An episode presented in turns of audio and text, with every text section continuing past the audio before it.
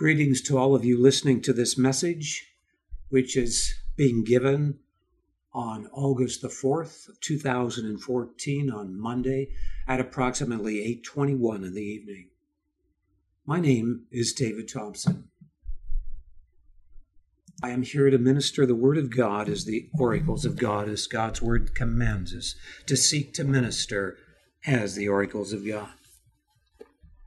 Today, in that pursuit, through the casting of lots, I was led to 1 Timothy chapter 1. I do not know what God would say from this passage. I've only meditated and written notes on it for a half hour. And it seems to me one of the more harder passages of Scripture to receive anything from. But I pray right now and ask in the name of Jesus Christ unto God, our Father, for your anointing and utterance, and that you would guide us into all truth. And I thank you for what you will do. Because I know that God is wanting to speak to me personally and to the body of Christ, something that is very relevant from this passage of Scripture. I will begin by reading the full chapter of 1 Timothy chapter 1. Paul, an apostle of Jesus Christ by the commandment of God our Savior and Lord Jesus Christ, which is our hope. Unto Timothy, my own son in the faith, grace, mercy, and peace from God our Father and Jesus Christ our Lord. As I besought thee to abide still at Ephesus, when I went into Macedonia, and thou mightest charge some that they teach no other doctrine Neither give heed to fables and endless genealogies which minister questions rather than godly edifying witches in faith. So do. Now, the end of the commandment is charity out of a pure heart, and of a good conscience, and of faith on unfeigned, from which some, having swerved, have turned aside unto vain jangling desiring to be teachers of the law, understanding neither what they say nor whereof they affirm. But we know that the law is good if a man use it lawfully.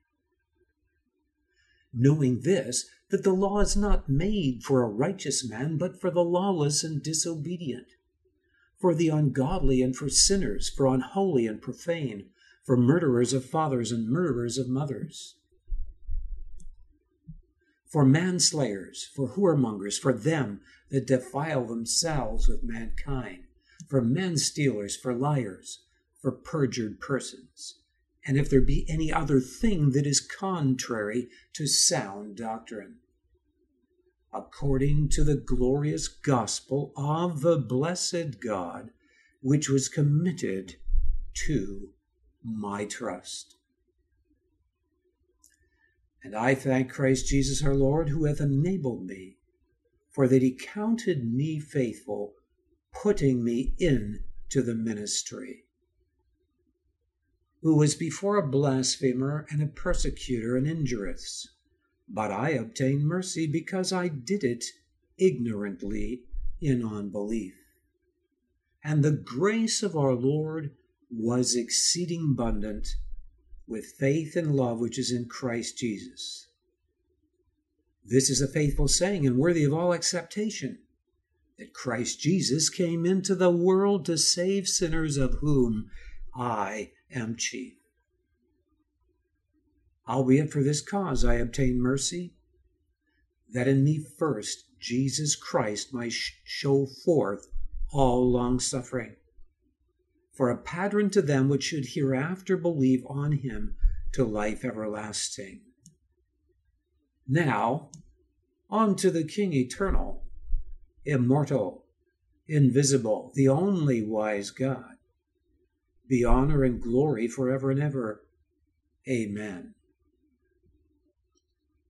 This charge I commit unto thee, son Timothy, according to the prophecies which went before on thee that thou by them mightest war a good warfare, holding faith and a good conscience, which some, having put away concerning faith, have made shipwrecked. of whom is Hymenaeus and Alexander, whom I have delivered unto Satan, that they may learn not to blaspheme. Just going to take a drink of water here.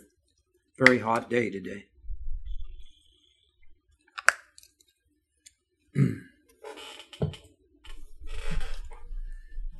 In the first part of 1 Timothy, from verses 1 to 4, Paul the Apostle is addressing Timothy for the ministry that he is to engage in.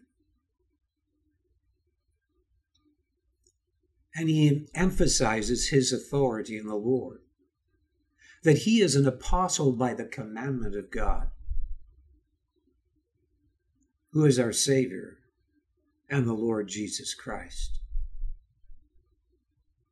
which is our hope. And he proclaims to Timothy three things grace, mercy, and peace from God our Father and Jesus Christ our Lord. This word grace and mercy are reflected more particularly than peace fact, they are the only two words that are repeated a number of times throughout this chapter. I have often in my teaching not made a difference between the word grace and mercy, and have equivocated the terminology of the word grace in the New Testament scriptures with the terminology of the word mercy in the Old Testament scriptures. And I'm sure if I did a further study on this, I would discover that that was probably very much the case, that there is a very similar, if not completely uh, conformed definition between the word mercy and grace. But there is a difference, obviously, used in the English language here and in the Greek. And I just want to point out this difference first. Before I go into the various emphases that are in this passage of Scripture on particularly grace, but also mercy. And so when we discover the word mercy in the New Testament, we find that it comes from a Greek word, eleos, which means compassion. When one considers the various verses that are used in the New Testament with this Greek word, it becomes evident that it is an outward manifestation. Oh, pardon me, I'm speaking of mercy here. Unfortunately, I misread for a moment there. So, what I'm talking about when I use the word eleos is not the word grace, it's the word, and I should know that, it's the word mercy. That's the word used in the New Testament for the word mercy. And its root meaning is basically that of compassion. So we'll describe mercy first here. The New Testament vine says that it is the outward manifestation of pity. It assumes need on the part of him who receives it and resources adequate to meet the need on the part of him who shows it.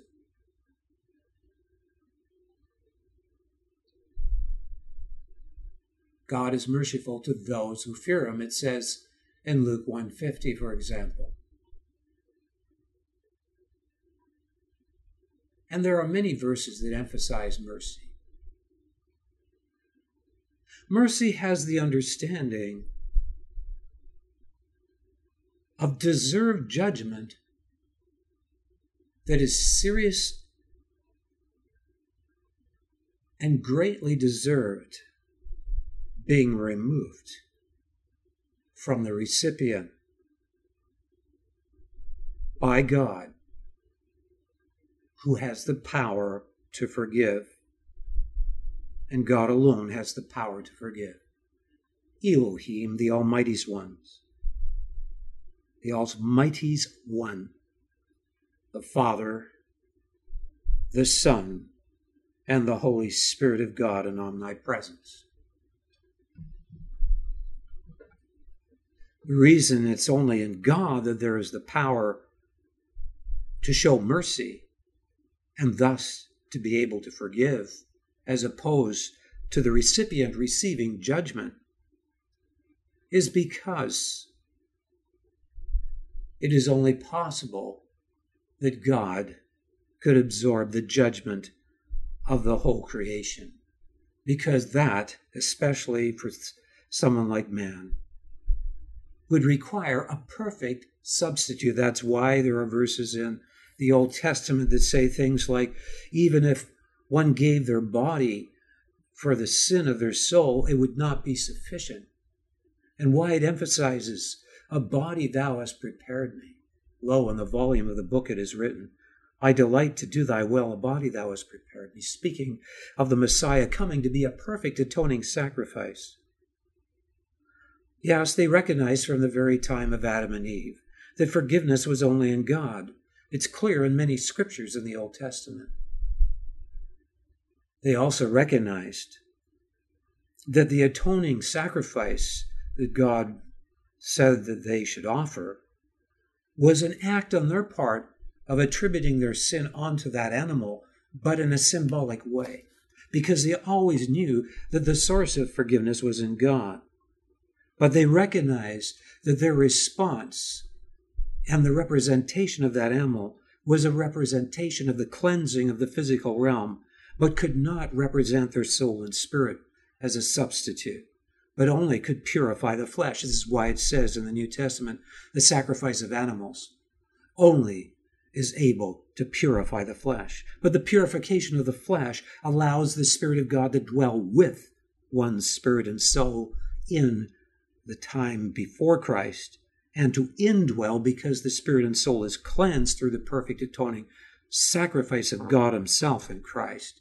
So there's the indwelling after Christ and the dwelling with before. Now, I can get into great in depth on this, but I'm just wanting to emphasize and not get sidetracked on teachings here. I want to emphasize that the mercy of God that is emphasized so much in the Old Testament, there are Psalms that keep on saying, the mercy of the Lord endureth forever, let Israel now say. And then it goes on and repeats various statements revealing God's mercy in many dimensions and aspects. The mercy of God is only possible in the light of God's holiness or from the foundation of God's holiness. God's holiness is the integrity of God's love that will not tolerate the slightest that is contrary to his love. It is a blazing fire of judgment against the slightest word, thought, or deed that would be contrary to God's being of love. This is a quality that always chooses the highest lasting good over any more immediate choice of fulfillment that would be less than the best unto the highest good. Who is God? And this quality of love is totally self originating and creative and is ever expanding in creativity because it has this foundation of integrity and it has a blazing fire of judgment in its love. It is the holiness of God, the defensive aspect of its love. And it is the mercy of God that is revealed from the very time of Adam and Eve in a way of crudely illustrating this with modern terminology, God is first the ultimate negative, which is really an ultimate positive. You can look at the negative as a symbol because it's horizontal of foundation. It is the perfect foundation, the immovable rock of reality, because this quality of being will not allow the slightest iota of corruption. It therefore can contain unlimited life and power without being corrupted or dissipated by or causing that life and unlimited power to be dissipated. This also is indicative that God is the very source of life and of ultimate power, and of course, therein of ultimate goodness, because love is always choosing what is of ultimate meaning and purpose and fulfillment, which is goodness. And so we have the mercy of God that is issued, that transcends out of the foundation of God's holiness. His creativity comes, this creativity of love issues out of the foundation of his integrity of love. and springs forth in its ultimate manifestation in the prov- power to provide destiny and purpose to what he creates. Because he can create free willed, self originating beings that are the source of their own action and self responsible and guilty of their own disobedience, but he can provide forgiveness. And his goal is that all things would be reconciled unto himself. Seems like a lot of detail to get in on this passage of Scripture. But I want to give a clear understanding of mercy. And here in the New Testament, there is a difference between the word grace and mercy. And so now we want to look at the word grace in the New Testament to understand that difference. Because really it is slight in many ways. But here's what we have for the word grace in the New Testament. And again, I'm not an expert but it's Kaharasi, Kaharasi, Kaharis. I don't know. It's around that pronunciation. And its first understanding is graciousness in the sense of being gratifying of a manner or an act, an act that is gracious. It is particularly emphasized in relation to divine influence upon the heart to have that influence go in the direction of goodness as opposed to a destructive principle of rebellion. Thirdly, has the understanding of gratitude as you look at the various scriptures in the New Testament. The New Testament Vines says that the objective is that which bestows or occasions pleasure, delight, or causes favorable regard. It is applied for example, to beauty or to gracefulness of a person, such as speech and so on. To be in favor with is to find grace with. So here we have grace being differentiated from mercy, which is more or less the manifestation of compassion in the sense of receiving forgiveness when one deserves judgment.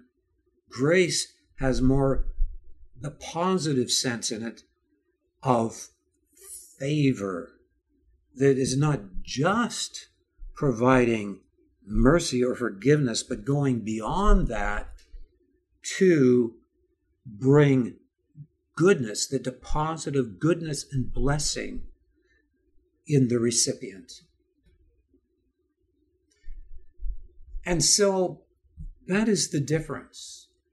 And here in this passage, Paul addresses Timothy with a desire for him to know God's favor, that is his grace, and to know his mercy, that is his forgiveness, his cancellation of judgment where there could be judgment, and to know the peace that also issues out of this intimate relationship with God. And he's giving a charge to Timothy in this passage against to charge people under his pastor or bishopric or of his shepherding of the flock to not teach doctrines that get people puffed up in pride through discussing things that cause them to get into conspiracy theories or fables. We have many believers nowadays getting carried away with conspiracy theories, which misrepresents Christ because it is not a testimony to the world when people believe things that are not substantiated in reality and that tend to make them look like they are delusional and believing things that aren't real. And in many of these cases, these people fail to try things with the fire of truth. And there's an element of pride behind the delight in these things that we know something that others don't. And so instead of there being godliness, which edifies, there tends out of the root of pride to come contention. That is what it says in Proverbs that contention comes by pride. Division, therefore, also comes by pride. And the root of that is teachings that are not unto godliness. What is godliness? Godliness is conformity unto being like God. That is conformity to his being of love. His being of love that has such integrity that it hates all that is contrary to love, has a blazing fire of judgment that will con- utterly consume and destroy it. It will never, God's love will never condone what is contrary to his love. In other words, it's a hate for unrighteousness, that which is not right, that which is filled with corruption and destruction in it. And it is a love for righteousness or a love for that which is always a choice and a quality that can be imbued in, into people's being that is in the direction of ultimate meaning, purpose, and fulfillment, and is conquering the principles of corruption and destructiveness within our being, so that we come to the place where it is completely subdued. The doctrine of godliness is focused on intimacy with God out of awareness of the holiness of God that brings the awareness of the mercy of God and the greatness of his mercy to us that, that, out of that causes us to be in such awe that we humble ourselves under the mighty hand of God. And out of that become so soft and tender in our hearts that we become receptive to the favor of God or the grace of God that comes and issues out of the mercy of God.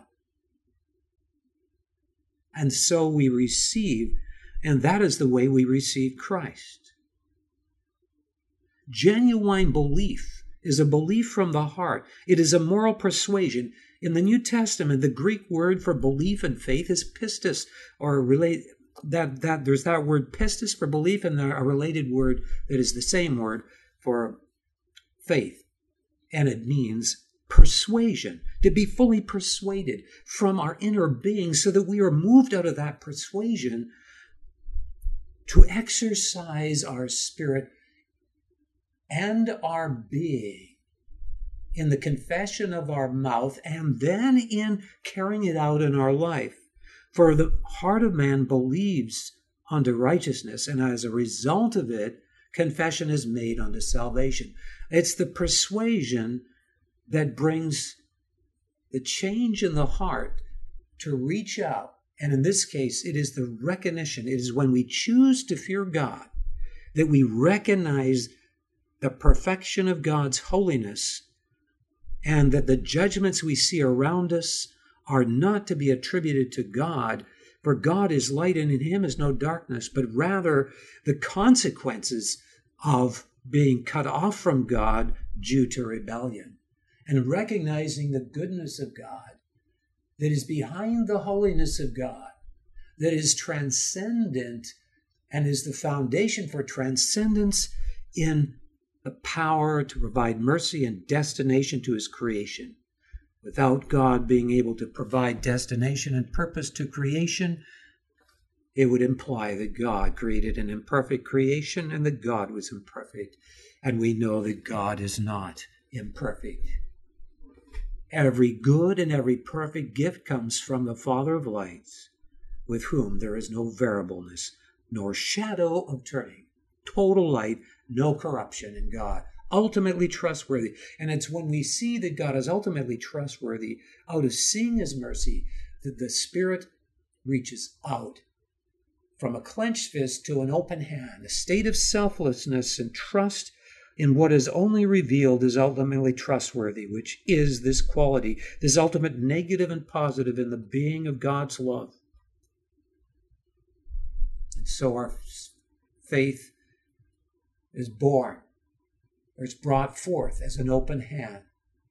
And boasting is excluded by the law of faith, or self glory, or self worship. Pride is broken our heart is broken. We're humbled before God, and the Spirit of God enters into us, which is the result of His favor. He comes to dwell in us, and our spirit no longer can close like our hand can no longer close if, as the other hand comes to rest against it as a symbol of two hands together in prayer. Now, in this passage of Scripture, in Timothy, we see in verse 5 that it says, Now the end of the commandment is charity, or that is love out of a pure heart and of a good conscience and of faith on faint, or faith that is not counterfeit. So it is possible. This is, he's saying here that the commandments that were given in the Old Testament, which John also emphasizes, for he says, in First John, I write an old commandment unto you, but again I write a new commandment. And he emphasizes that the old commandment is still there, but it is in a greater fullness. And the ultimate purpose of that commandment, as it says here now, the end of the commandment, is love. Out of a pure heart and a good conscience before God, first of all. And when we see the greatness of God's mercy, we then see the greatness of His love. And our spirit reaches out, and the Spirit of God comes, and we're born again. For the Spirit of God dwells with our spirit. And it says that this is the victory that overcomes the world, even our faith, and that whatsoever is born of God overcomes the world. And that what is born of God is our faith. And this is how it happens out of the fear of God. There comes a genuine belief that can reach out in a selfless state of trust, out of great humility and a deep circumcision in the heart, which has a strong, all happens. It's the belief in who God is, that He is a God of such ultimate trustworthiness because his love has this integrity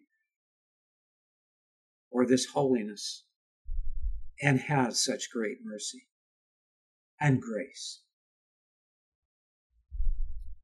But it's possible for faith to be counterfeit, and there are many people that put faith in their own faith, and they they have these teachings.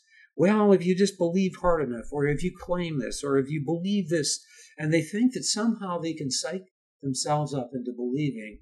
But we know that faith is not built up by some mental gymnastics or gritting of one's teeth out of one's own self sufficiency.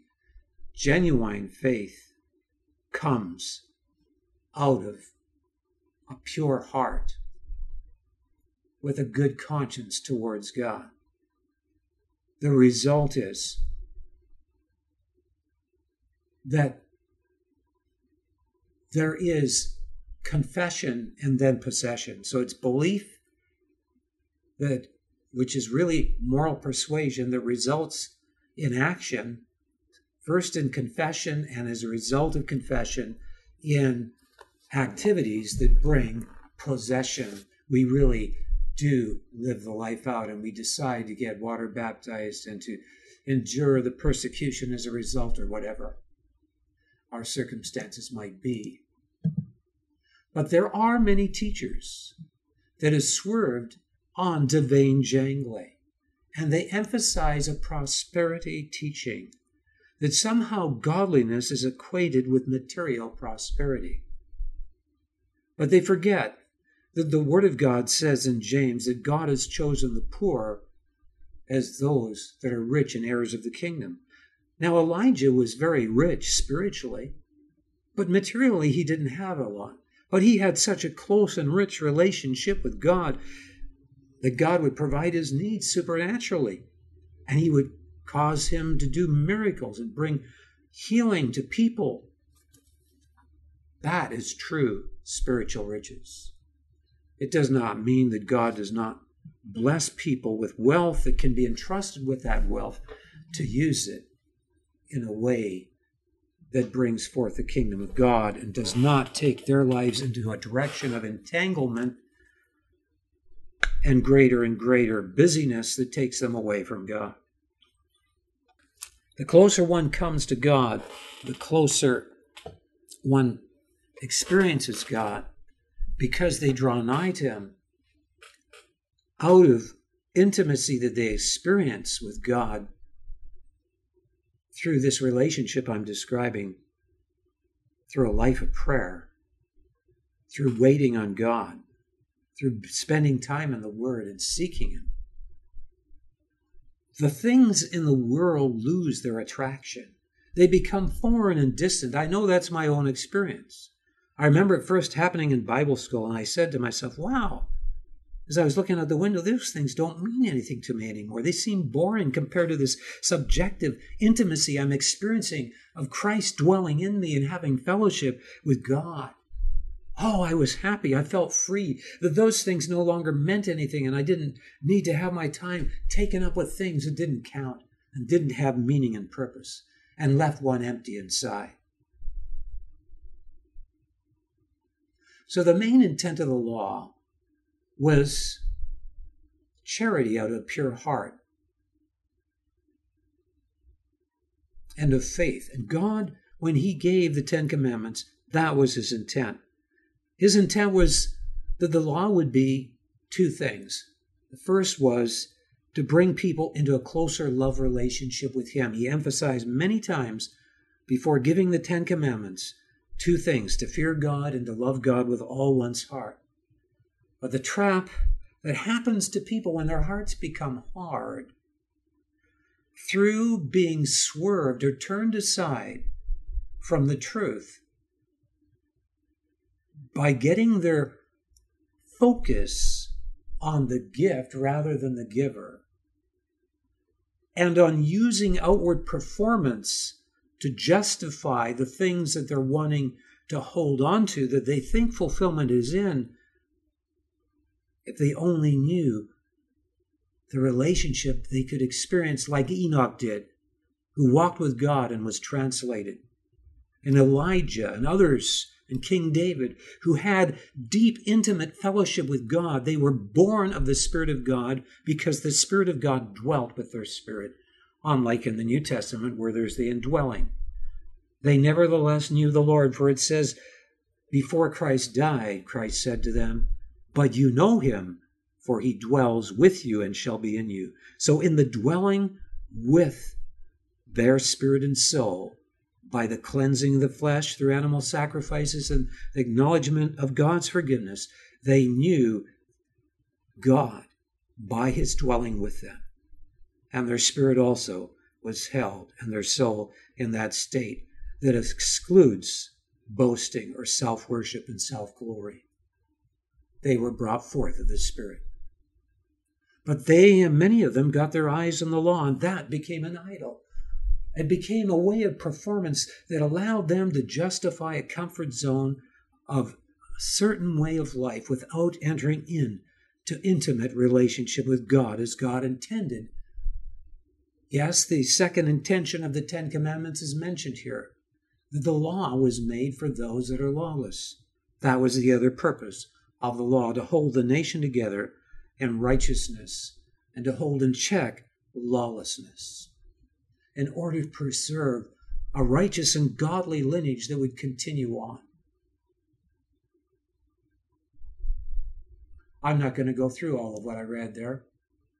Paul says in verse 12, And I thank Christ Jesus our Lord, who hath enabled me, for that he counted me faithful, putting me into the ministry who was before a blasphemer and a persecutor and injurious, but I obtained mercy. Here we have this word mercy again. But I obtained mercy because I did it ignorantly in unbelief.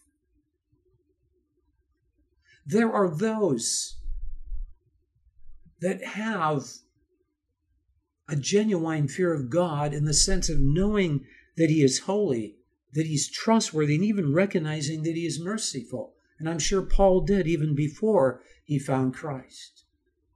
But he was veiled by the teachings of those that had become hardened into mere performance in their relationship with God and had lost sight of the fellowship and the intimacy that others, like Moses and Joshua and Caleb and many others, and those that prophesied in the camp of Moses, that had such a close relationship with God that they were filled with praise, and the Holy Spirit came on them and they prophesied, and others, Enoch, all of these. They lost sight of that. And so there was these teachings that Paul, and so Paul was veiled. But the word of God says, whenever the heart shall turn to the Lord, the veil shall be taken away. And it's speaking about the veil that was on the children of Israel in the, their focus upon the law, which was basically a focus on their own righteousness and self sufficiency before God. Not recognizing and recognizing God is their life source, and that it was through Him that they were to fulfill those things that were pleasing to God, out of loving God, not out of loving to do things that were merely performance like Cain and think that God would accept that. That happens when there's a hardness of heart because there's a withdrawing from God because of offense, because of the curse. And no doubt there was offense in many because of the holiness of God that was manifested in judgment in the camp of Israel. God broke out his fire and devoured many of them in their rebellion. And no doubt that caused an alienation, so many of them looked at God as an enigma, just like Cain did. And so they began to have a misconception of God as a holy God that was controlling with the, and lost sight of the goodness behind the holiness of God. But the Word of God says that we're to worship Him and give thanks in our worship at the remembrance of His holiness. That's one of the many verses throughout the Psalms.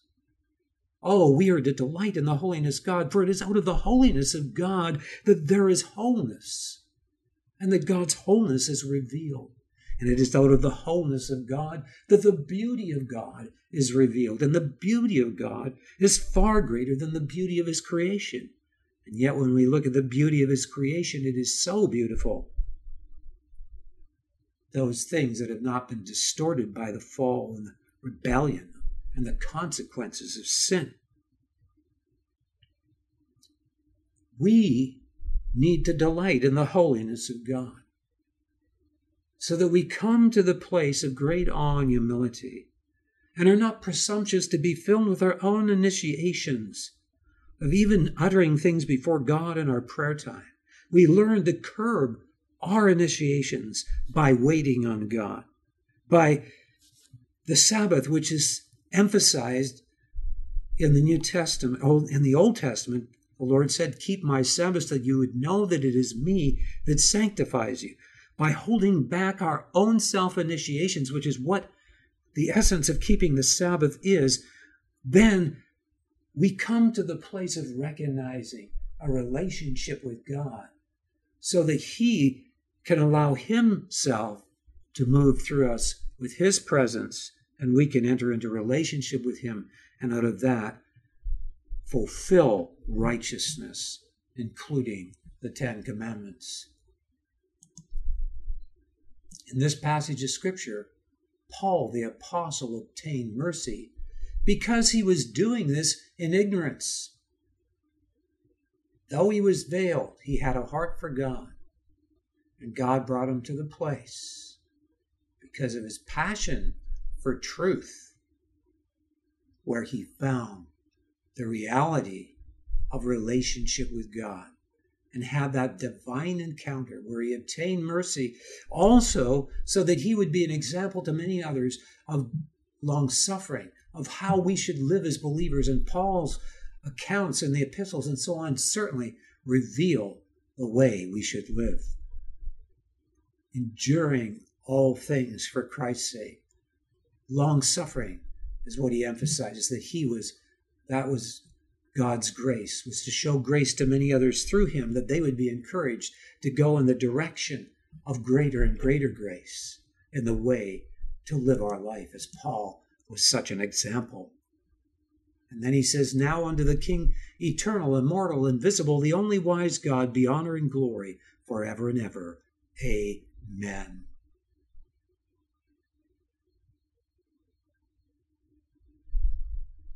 And then, so he's worshiping God. He's recognizing that only God is wise, that only He is worthy, only He is immortal. And then we see in the last part, there's a charge again given to Timothy. And it says in verse 18, This charge I commit unto thee, son Timothy, according to the prophecies which went before on thee, that thou by them mightest war a good warfare. Timothy received prophecies and the laying on of hands. That he would remember those prophecies of encouragement and of affirmation that were affirming what God had called him to do. That when the enemy would lie to him and discourage him and come against him with opposition, he would be strong and remember his commissioning of God, that he had authority, that God was backing him up. And so he's commanded here to holding faith and a good conscience. Again, we see that conscience is emphasized. Now, what is conscience? Conscience is, is that which is always aligned towards what is good, what is constructive on the life and meaning and fulfillment and purpose. And everyone, including the unsaved, innately know and have a compass of their conscience, which causes them to innately know what is good, what is unto life from what is destructive and is the contrary. It can be seared through false teaching that will justify terrible acts. We see today people in the name of believing in one God committing terrible acts terrible atrocities. Christians in Mosul on YouTube video can seen with their can be seen with their heads cut off on long fences that go around the city, one after another, heads on the posts of these pe- these fences. Terrible atrocities. Absolutely evil.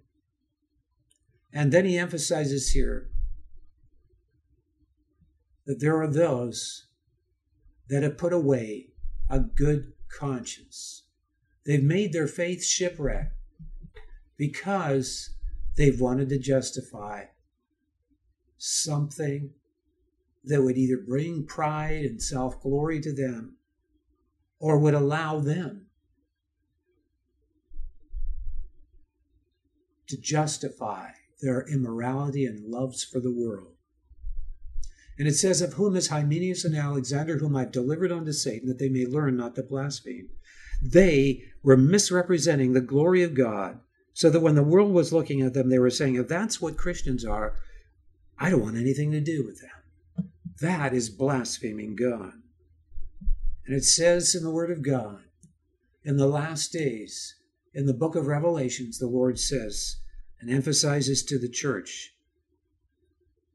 just before his coming when he's about to come back to the earth to take heed that you do not walk naked lest they see your, your shame and blaspheme the name of the Lord. I could take a rough idea of where it is in Revelations and go there right now, just quickly in closing on that verse. I believe if I got it right, probably be around here. I'm just guessing at it. And uh, it says this in verse 15 of Revelation 16 Behold, I come as a thief. Blessed is he that watcheth and keepeth his garments, lest he walk naked and they see his shame. That's the warning to the body of Christ that we be those that are be are prepared, that are watching and keeping our garments, walking in a life that is godly, that is holy, that are shining as lights to this world because we live a life that is godly and holy. So that is what the Lord is saying today from the Word of God from 1 Timothy chapter 1 that we can know His mercy and His grace out of the fear of God that brings us into a place of intimacy with God so that we conquer the roots of division and of evil in our midst that would cause us to misrepresent the glory of God and be judged for eternity, possibly even losing our salvation.